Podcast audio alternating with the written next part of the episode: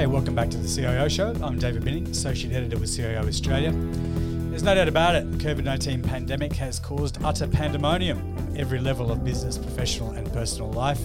The full scale of the fallout far from being completely realised. As our first guest, Accenture's Scott Hahn notes, this idea of the new normal is probably a little optimistic, preferring the term never normal. In this episode, we also talked to CIOs in three of the hardest hit industries travel, healthcare, and retail about their experiences with COVID 19. Uh, we've all heard about the operational challenges in pivoting to work from home and adjusting to maintain operations, communications with partners and suppliers, and the like. Zoom, Microsoft Teams, the cloud, of course, mobile technologies have all shone bright in ways no one could have anticipated. But more interestingly, as you'll hear, COVID 19 has spurred many organisations to prioritise rather than downscale as was first feared their digital projects, increasing investment and ultimately upping the pace of innovation. As a result, the CIO appears to have seen its status within the organisational structure, especially at the board or manage, senior management level, greatly elevated. Uh, we'd have to say this is probably the biggest technology trend to emerge from the pandemic, with big implications for the future of digital transformation. Joining us on the CIO show is Accenture's ANZ Senior Managing Director of Tech Services, Scott Hahn. Scott, welcome to the show. Thank you very much, David. It's a pleasure to be here. Wonderful. Look, what are you, what are you seeing in terms of, of that acceleration of, of technology projects? Yeah, we're definitely seeing it, David. I mean, if you look at uh, how we're talking to clients about COVID, it's we, we think about it in, in sort of three parts.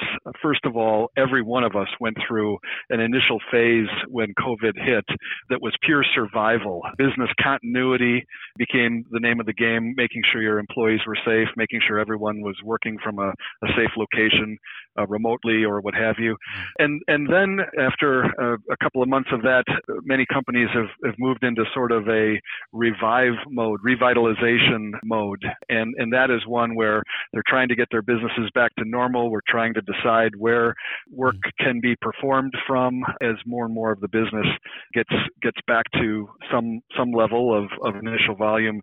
Uh, but to, to tie in with what you just said, we're also seeing organizations that, you know, as, as much of a tragedy as COVID is, it's also an opportunity to look forward and get closer to the business uh, from an IT mm. uh, standpoint, an IT strategy standpoint, and really see how technology can be used to help the business reinvent themselves for the new normal, or or what Accenture is saying, the never normal uh, yes, uh, world, right. and how we can we can better position technology to uh, to advance uh, the organization's goals. My colleagues and I, and people in the technology ecosystem in ANZ, we like to say that there's been three years of, of digital advancement thinking going on uh, in the last three months, and it's it's really true. Uh, That's extraordinary. Organizations. Really? Yeah, that's exactly right. Organizations that would have never maybe considered fast tracking uh, their digital agendas suddenly now because of COVID and, and, and I'm, I'm trying to reach my customers now in their safe place, which is their home. Now, if I've had a digital channel that was maybe off to the side, now I'm trying to build a digital channel uh, and, and reach my customers. Famous example of that is Disney, that obviously had gone through a long uh, history of, of getting more and more of their business enabled by cloud and things like that. They spent uh, a long time focusing on, on their parks and people coming to them for the attraction. And, and with COVID, they've had to rethink and put more of a emphasis and priority in, in their, their streaming services and their, their studios and their, their content and things like that that. And because of technology, they've just been able to make that shift, and the parks are coming back and all of that. But we've we've all seen the impact of Disney Plus and and getting that content to all of our homes. And uh, I think many organizations are using technology to be able to have that kind of agility right now, uh, brought on largely because of of COVID and other factors. It's interesting. It hadn't occurred to me whether Mickey Mouse would still um, had a job at the moment, but I'm, I'm sure he's um I'm sure he's being looked after. yeah, it's no. just one example out there. There's others too, but there's just one example I think that uh, everyone can relate to. Yeah, look on a, on, a, on a more serious note, what are you seeing in terms of the transition in you know critical supply chains and how organisations in critical industries like you know maybe airlines, uh, resources, energy, utilities managing that? You know, I think COVID is um, forcing companies to re-examine their supply chains and, and parts of their supply chains. And I think, David, that certainly uh, Australian companies that are in essential services, essential businesses, are, are taking a look at the parts of their supply chains that in a post-pandemic world they may feel are more uh, vulnerable to disruption through an event like uh, what we're going through now, and they're they're looking at uh, how they can have more continuity of that and, and what they need to do to to ensure uh, safety of supply. COVID is is really forcing all companies, I think, to in part be a little bit more focused on how they can ensure to their customers that their products are traceable, trackable, won't won't introduce uh, risk uh, in their use and, and things like that. And and so I think a lot of companies are are uh, are focusing on that type of thing right now and and uh, and and looking at particular parts of their supply chain that way. This is something that we we spoke about recently as well as um, the potential role of AI, machine learning, uh, data science in actually helping organizations uh, adapt their forecasting to what you know what is going to be a far more complicated job in the future. I mean, uncertainty seems to be like the part of this never normal. Definitely, definitely uncertainty is is is just going to be even more so part of our future all of our futures. And we talked about ai and machine learning and, and that sort of thing and probably a bit on the front end of this but uh, as organizations are thinking about what parts of, of their service model they want to maybe bring more onshore mm-hmm. or get a little closer to Australia or what factors they have to uh, work with now. COVID has provided a world with many more variables to consider than before. And so when you look at a, a company that already had very complex uh, forecasting algorithms to try to manage and produce on a on a nightly or 24 hour basis and and and and the way all of those variables need to be managed. You know organizations sometimes don't have the the platform, the technology platform, or the business processes that can support getting all of these variables managed and considered in a in a timely basis that, that fits the timing of the business. And so I mm-hmm. think we're going to see companies use more machine learning, use more AI to to try to augment their existing uh, forecasting processes and, and work through those variables uh, much more efficiently, uh, much faster, just because there's so many more things than before to have to uh, consider. Mm. In companies that may be looking also at bringing more of their customer service function onshore may not find they have the talent uh, locally to to do that at least in the near future and so the I think we're going to see a, a rise of automation uh, in the customer service area as well and more use of bots and, and automation uh, and things like that as as companies are trying to figure out all the ways that they want to be interacting with people through digital channels. I think that's another area that we're likely to see. We're both in the technology space, so slightly biased probably, but um, it, it, would appear that technology is going to be even more important um, for businesses in across multiple sectors moving forward. So, by extension, do we anticipate that the the CIO itself themselves will be a more you know central, respected figure, particularly in, in, in larger organizations? Is that something that we could sort of anticipate? I, I, think it's already happening, David. As, as, I like to say, the CIO is back. Um, and uh, hit it here, guys. Hit it here, folks. No, really. I, I, mean, look to uh, who everyone uh, was turning to in, in, in, in terms of the initial phase, what I was calling survive uh, COVID in terms of business continuity and just making sure that, that we had the systems and the, and the capabilities running to run our businesses. CIOs were very much involved in that. Mm. One of the, one of the central aspects of that.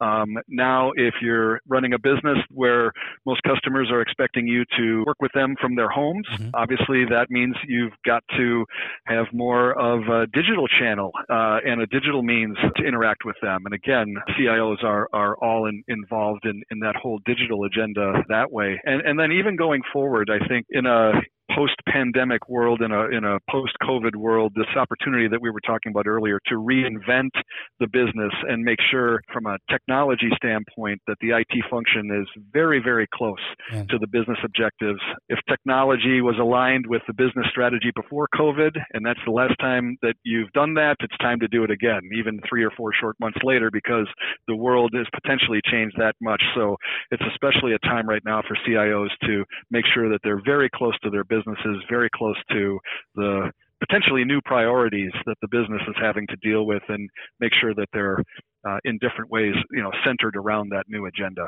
So, uh, yeah, the CIO is, uh, I believe, always has been very important, and it's times like this where that comes back in terms of that strategic application of technology to a business's, you know, mm-hmm. objectives, new, new or existing. So, certainly some interesting times ahead. Scott, thank you so much for joining us on the show. Wonderful insights. My pleasure, David. Thank you very much. Thank you. When we think about the disruption the COVID 19 pandemic has caused so many organisations, communities, and people, it's hard to imagine any sector feeling the brunt more so than healthcare.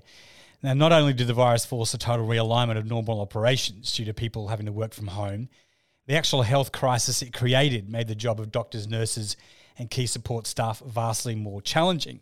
And joining us to share his experience is Alastair Sharman, Chief Digital Officer with Brisbane's Mater Group. Alastair, welcome to the CIO Show. Thank you, David. Alastair, give me an idea about how large Mater Hospital or the Mater Group is. Yes, certainly. So, first of all, we deliver services right across the state from Townsville in the north down to Brisbane, Redlands, and Springfield in the south, and a range of hospitals in central Queensland in, as well. So, in terms of employees, over 9,500. This year, we delivered over 82,000 occasions of service in emergency space.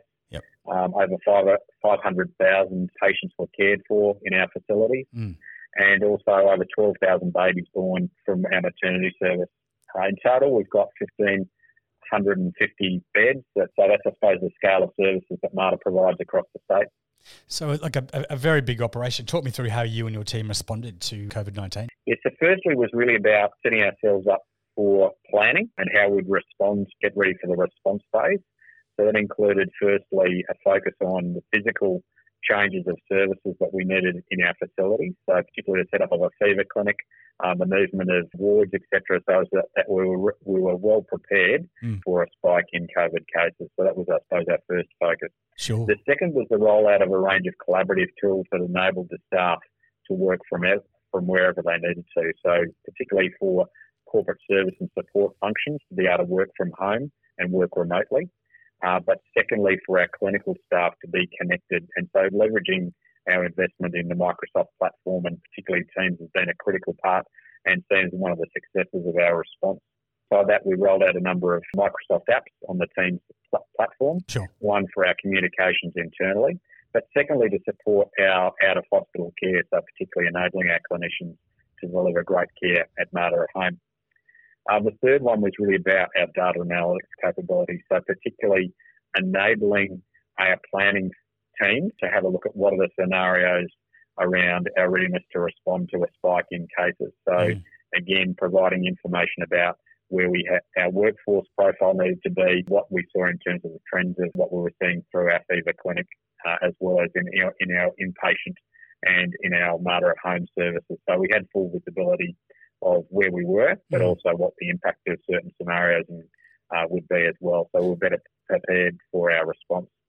So, so in terms was, of summary, um, mm. physical uh, moves and changes and responding in that space to the collaborative technologies that enable the teams working on site as well as off site to, to be able to work effectively.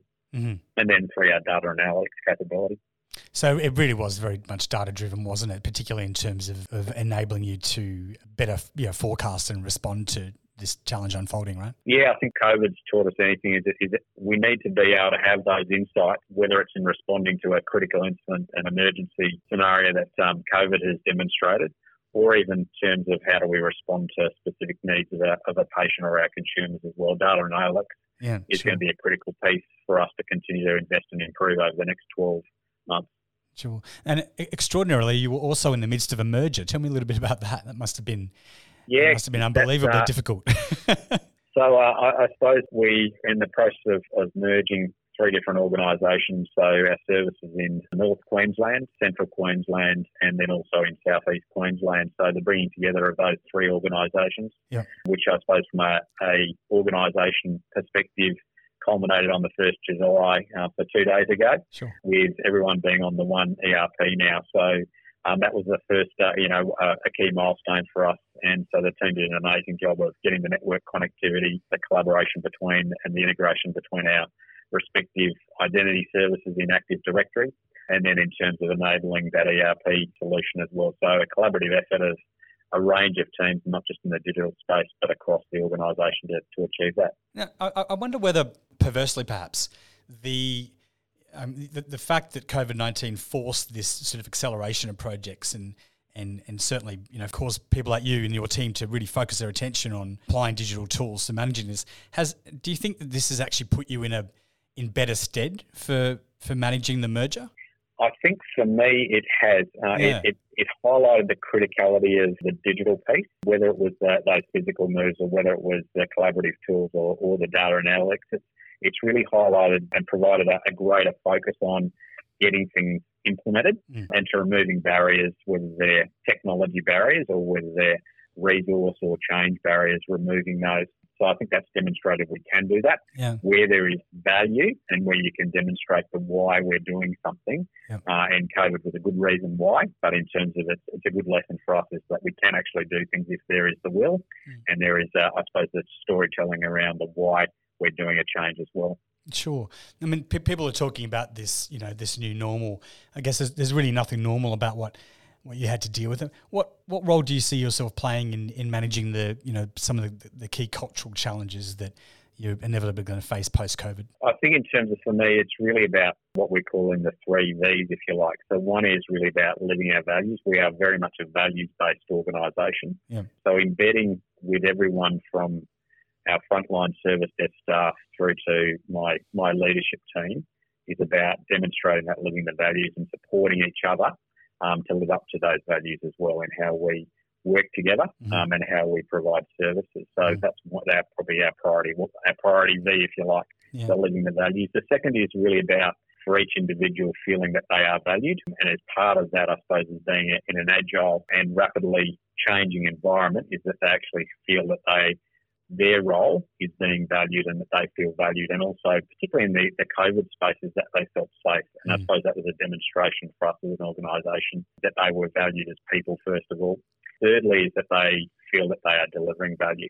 So again, alignment with strategy, um, and I suppose our role as leaders of of the why and why it's important that we're delivering things. And COVID was a good example as well about making sure the frontline staff understood priorities were and how we were responding and being ready, and they could then understand that they were delivering value. Sure. And has it has it changed how you view yourself as a technology leader, not just as a technology leader, but also as a you know a leader, a member of the executive team of the organisation? Yeah, I, I think it. Yeah, it reinforced my view that first of all, I am a member member of the executive team and, and a leader first within the organisation. Yeah, uh, and I suppose in terms of supporting uh, and being passionate and and supporting my other executive colleagues in addressing the problems they face, whether they were in the clinical leadership and responding to the COVID, uh, whether it's from a financial or a HR or other uh, elements of our organisation. I see myself first of all as, as being a leader there to support them. Sure. Secondly, is then really about the criticality of being an advocate for, uh, for our digital capability Mm. and being the thought leader around that. So I suppose two complementary but critical roles as a leader and as the chief digital officer for, for the Mater. Sure. Um, firstly, as being a, a, leader across the organisation and supporting uh, our strategy and our culture and alignment with culture. Mhm. And then secondly, as being, I suppose, that thought leader around digital. And how do you see the rest of the year panning out? I think in terms of our, our merge uh, activities are, are really just now ramping up now that we've got across the line with that moving to one ERP. Uh, we now have the same focus now on our payroll HR systems, uh, the merging of our email systems. So I suppose from a corporate perspective and support perspective, there are three key priorities for us over the next 12 months. Sure. Secondly is continue our digital journey and if you like an integrated digital ecosystem of solutions with a number of partners, including Microsoft in this space, to deliver, I suppose, a real value to our health and wellbeing services across the state, not only in the hospital but um, outside the hospital. So again, we're looking at some pretty ambitious agendas in that space, and particularly in the in-home about how we actually integrate with biomedical technology uh, improve consumer experience and get real time feedback from our consumers in, in the home and outside the hospital as well. Sure. Oh, some, some very interesting and challenging times ahead, no doubt. Alastair, thanks so much for joining us on the show. Thanks so much for your time, David, and please stay safe. We can all agree COVID 19 has done a complete number on the travel industry to the extent that it will likely never be the same again. Mass redundancies at Qantas, Virgin going on to life support are just two of the biggest stories, with hundreds, if not thousands, of companies directly or indirectly reliant on the industry pushed to the brink or beyond. Not only will the sector have to develop new systems, processes, and products that reflect whatever new reality emerges, but the core customer, travellers themselves, will be forever changed. Conventional wisdom about where and how people travel for how long with whom is now less useful, but one area possibly tipped to experience a strong resurgence when things resume is travel insurance. Now, Nicki Doble is CIO with Australia's Cover-More Insurance, now owned by Zurich. She had first-hand experience of the unfolding implosion. Nicki, welcome to the show. Hi, David. How are you? Oh, Thank great. you. Really appreciate you making the time. Now, talk me through your experiences of experiences of the past three to four months. Oh, look, well, well it's been nothing short of uh, busy, and I'm someone that loves a fast pace. But even I'm kind of like a, a little sit down would be good. be right? good anytime soon. but, but, look, it's it's been challenging, and, and and which it has been for for every everybody, you know, and.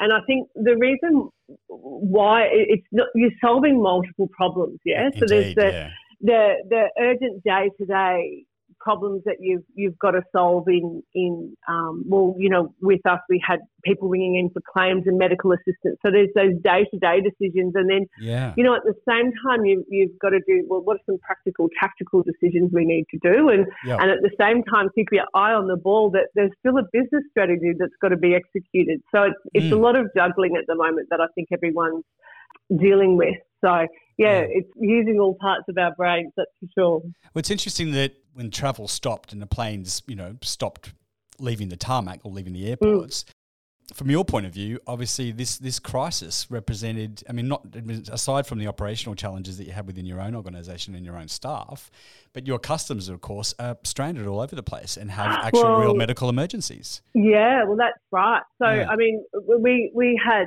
you know, a couple of, of, of things going on. I mean, first off, there was the the initial response, and it and it built a little bit because it was happening in Europe first, but then mm. it, it, it came very much like a wave across across to us. And, and so we had unprecedented demands with uh, people that had booked travel that were ringing up to see could they claim against it, if they wanted to cancel. And, and I think at the beginning, too, if you remember, people were just trying to postpone because yeah. they thought it might just be a bit of a delay. Yeah. So, you know, we were dealing with that. And then, of course, we were dealing with people that were still on holiday and, you know, f- fell off their their moped in Bali and needed medical assistance and, and people that were, you know, dealing with yeah. um, COVID or, or, or, the fear of COVID that needed to be repatriated back to Australia. So mm. I think our, our call volume went up, you know, 80, 80% um, in those early days to a point that we actually set up a different uh, second call center uh, in the cloud in, in four days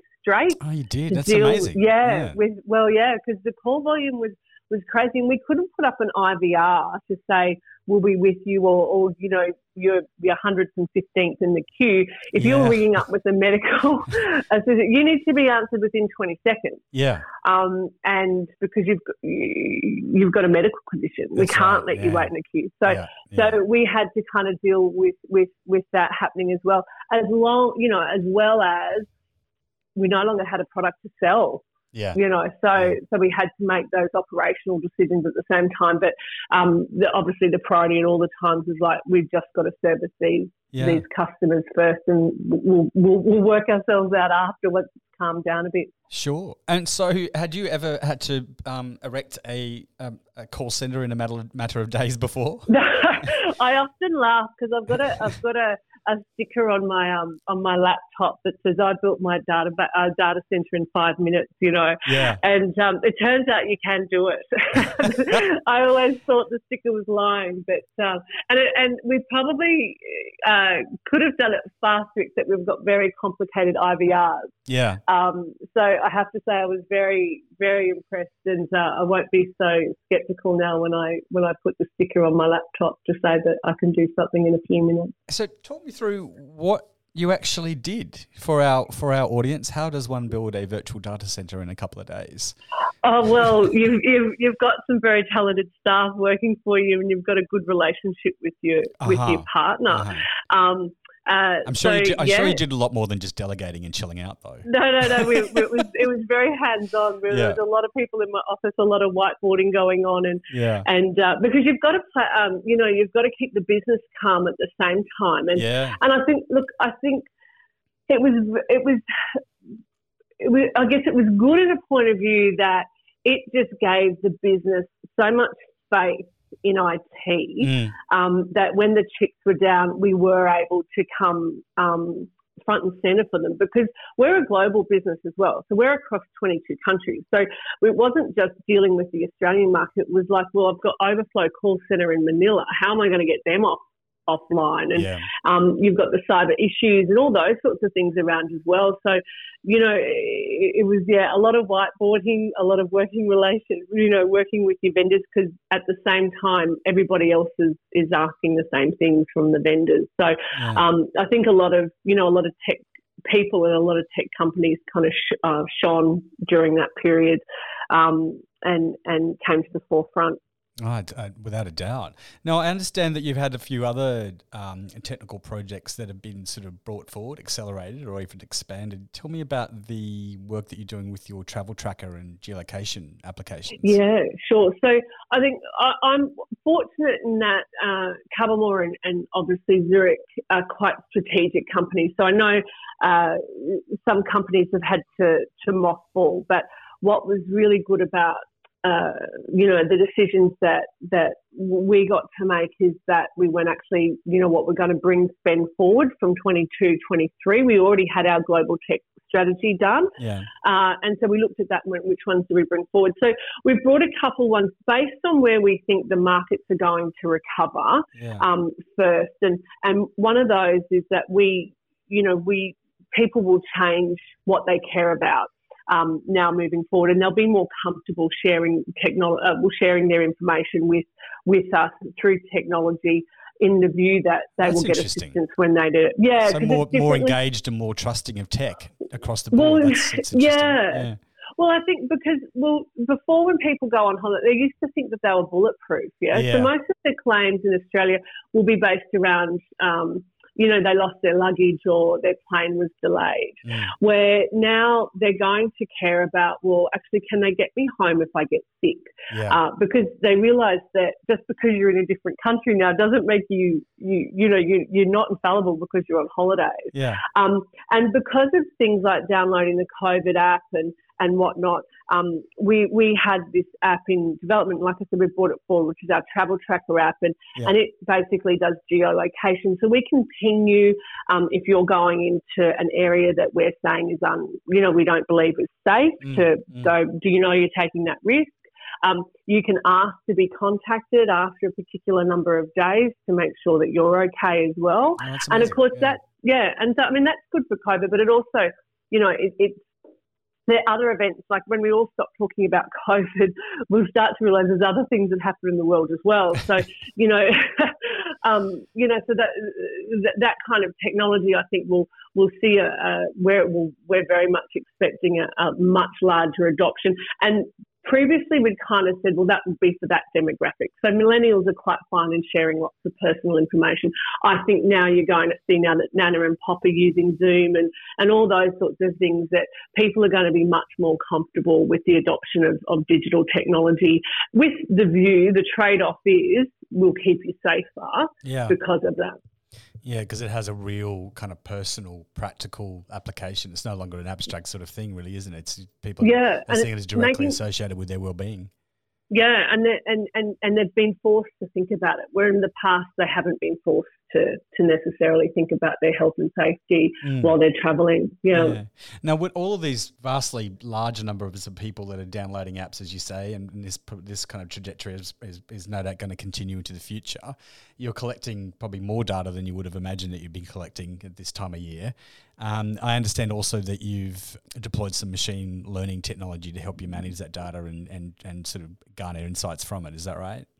Yeah. So the machine learning, we, we sell two ways. So we've got B2C and um, uh, B2B. Yeah. And so the machine learning, like, like our success depends on our partner success. So we, will sell through partner websites as well. Yeah. So, um, you know, as a white label. So um, we've focused on that machine uh, learning piece to to go well we need to help when the like we've got to work out our own recovery path but we also need to provide products that when our partners get back on their feet they're you know generating revenue as well. So what can we do in that space to to make them more competitive? So yeah we're we're working on a, a machine learning product that basically inserts itself in um, to the online buying purchase path in real time. Right. and it will come up with different scenarios. Yeah so it's pretty it's pretty cool actually. So uh, that that should be ready to launch very shortly.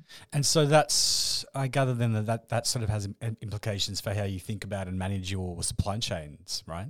Yeah, yeah. So certainly, I'm. I mean, our our our partners are struggling. The whole industry. It's not. You know, it's it's not just airlines. The whole industry collapsed.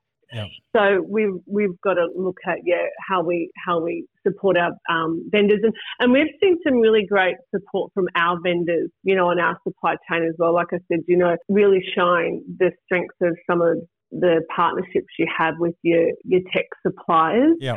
um, especially when it's under pressure, you know, and and the ones that are very transactional when it just comes down to cash, and and the ones where they're really leaning in. Um, yeah. Certainly, you know, you you got to remember them when when things are hunky dory in in twelve months' time, and you've got your big budget back. Yeah. Yeah, and I, I assume also that your um, know, taking steps to develop more targeted products for customers also. It sort of, I mean, it sort of goes back to what we were talking about earlier in the conversation about, you know, people being more, um, you know, conscious of themselves and, and, and more cautious in how they travel. And I, I suppose that sort of, that translates into, um, in some ways, a more complicated market, right? Yeah, we'll, we'll, we'll, we'll look at more of the experience that we're getting to people. So before people would just buy a policy, yeah. now they kind of want well, I'll buy my policy, but what else is you know what assistance does that come with? What yeah. what what what yeah. what safety nets there? So that's full experience. Mm. Um, as a business, uh, you know, one from a marketing perspective, but just because you know we've we're, we've got to be careful with our cash as well. We're being very targeted um, as to where we're going to next. Yeah. Um, you know, it's not going to be a, a scattergun approach where before, you know, we we'd probably have a policy for, for lots of different things. Now we're, we've got set policies and, and new policies, but again, all part of um, an over experience, but mm. uh, much more targeted as to this is what we're this is what we're offering, and we you know we'll have less things to offer, but they'll um, be more comprehensive.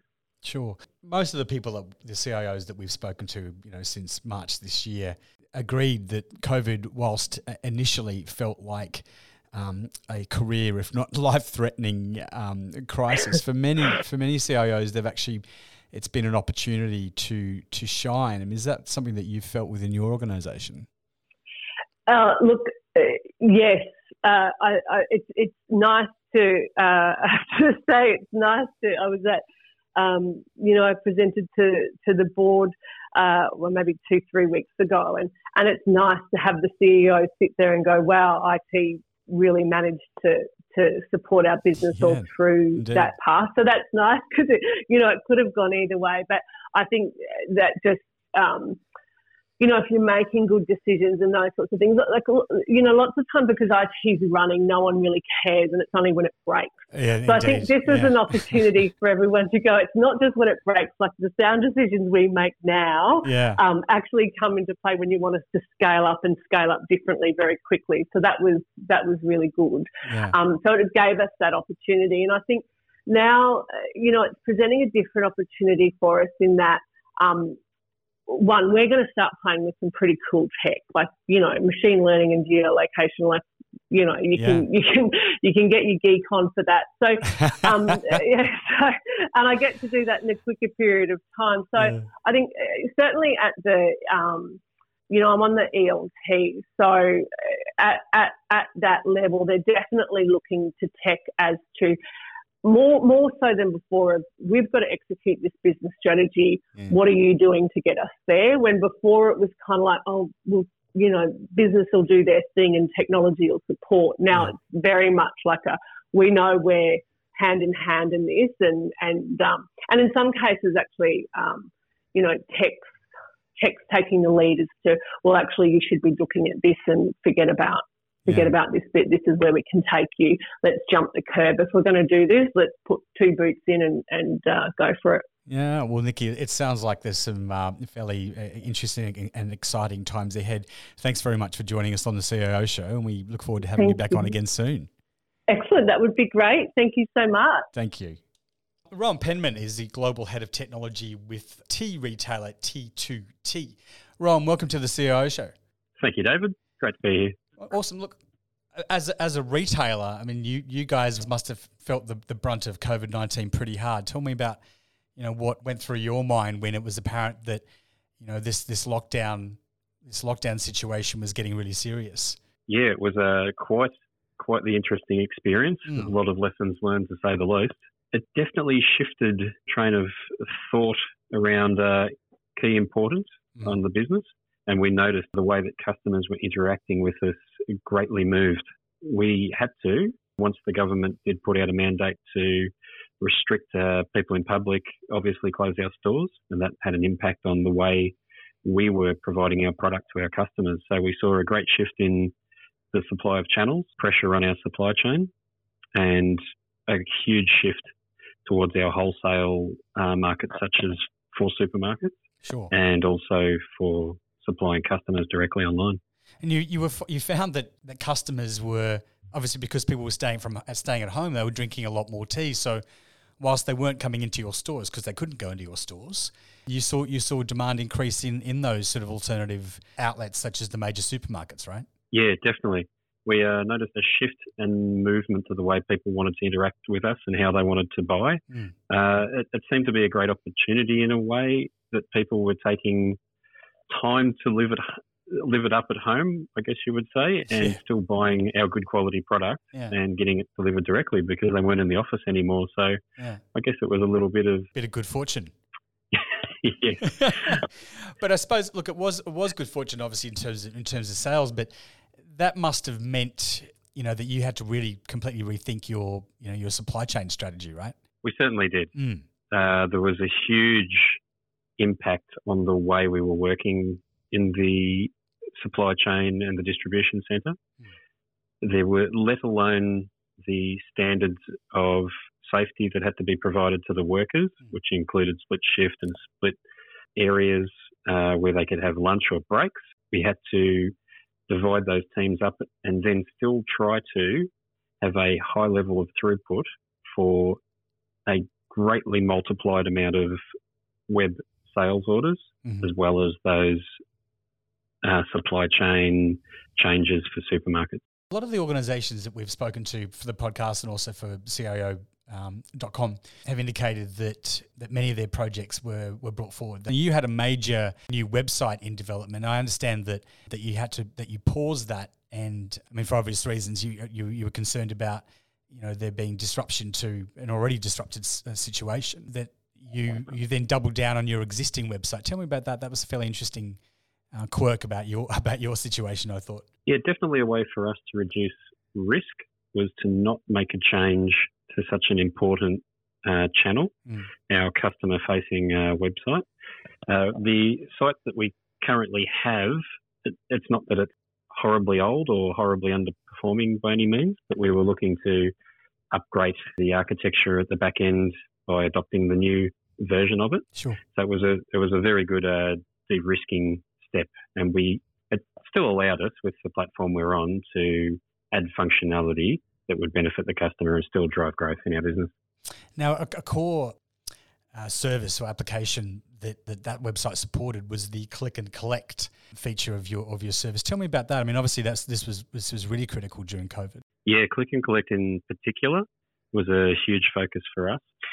It, it allowed us to protect our customers as well as our store team and give us control as we started to reopen our stores. Mm. Uh, having a procedure that you could follow yeah. at for the customer to interact and be able to come to a store and pick up their product that you knew had only been handled once. You knew the time the person had attended. Of course. Uh, it was touch free with no cash. It was uh, just pick up and carry.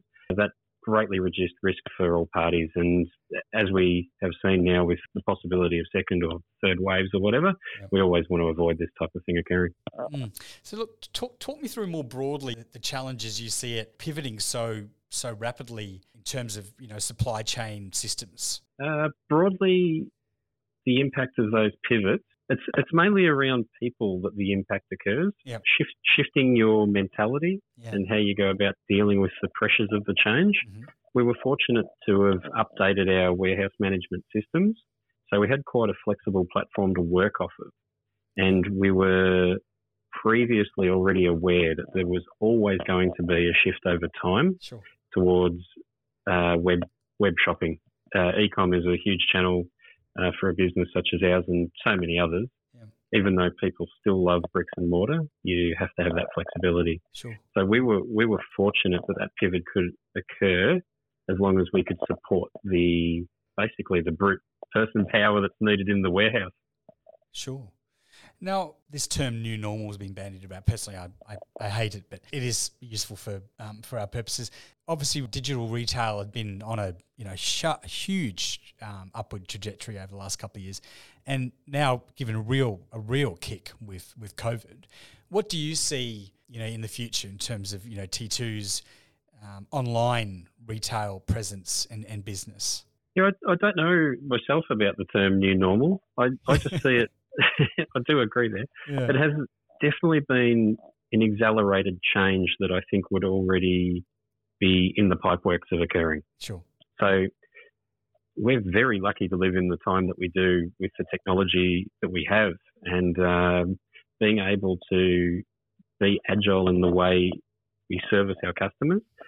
I think, as I as I felt for quite a long time, this change was always coming. This is just forced the issue mm. and made everyone rethink how their normal day can be mm-hmm. and their normal practices uh, have to be. Sure. So, so the flexibility you have as a as a person that's at home, being able to shop online and have a full range of options that suit you, being able to pop out and grab something, being able to have something delivered to yourself or a different address, um, being able to go through catalogs, understand a product, understand everything about it online, you know, be it at 10 o'clock at night, it just doesn't matter. Nothing has to be impacted by the time and location that you're in. Sure.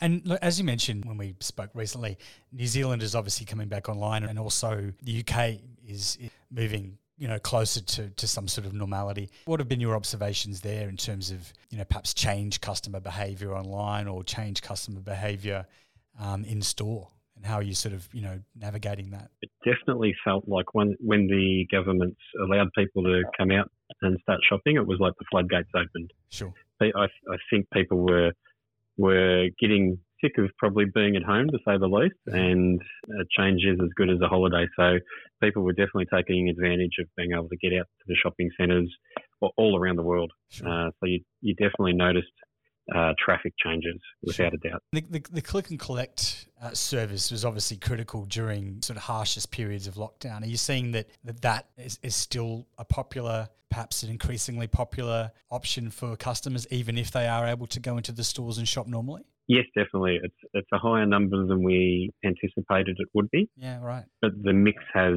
again gone back to a higher level of flexibility where people are going back to delivery, with a mix of click and collect, with a mix of just going into stores and shopping and enjoying that experience again. Sure. I mean, obviously, having staff that are accustomed to working in in retail, it's such a physical job. It's it's so much about personal interaction. I mean, how are you helping staff kind of, you know, come back to to that environment and you know, having been sort of taken away from it so abruptly? Yeah, that, that's actually a, a huge change. Any change that we've experienced, I think, is quite heavy on the human psyche. Mm. Um, and having one minute thinking you might be losing a job to the next minute coming back after a few weeks, thanks to you know governments governments making the right decisions behind stimulus and whatnot. Yeah. It's it's hard for people to sometimes refocus, but people in our business, number one, is all about safety, making sure our customers and our team members are safe, mm-hmm. and making sure that the right amount of people are in the stores, the cleanliness factors are kept up so that people do have access to, to hand sanitizers and items such as that. It's, it's just key to almost like you say the uh, new normal, but just mm. where we're at at the moment. We all hope. So this this this big fancy new website that you um, that you delayed. I mean, what's what's the what's the plan for that for the rest of the year? I mean, can you give us some sort of indication as to as to how that project's progressing and when you expect to go live with that? Yes, it's uh, going along rather well, and the the somewhat forced delay for that project is allowing us to add a few little extra bits of functionality that I can't quite give away. Oh, is that um, right?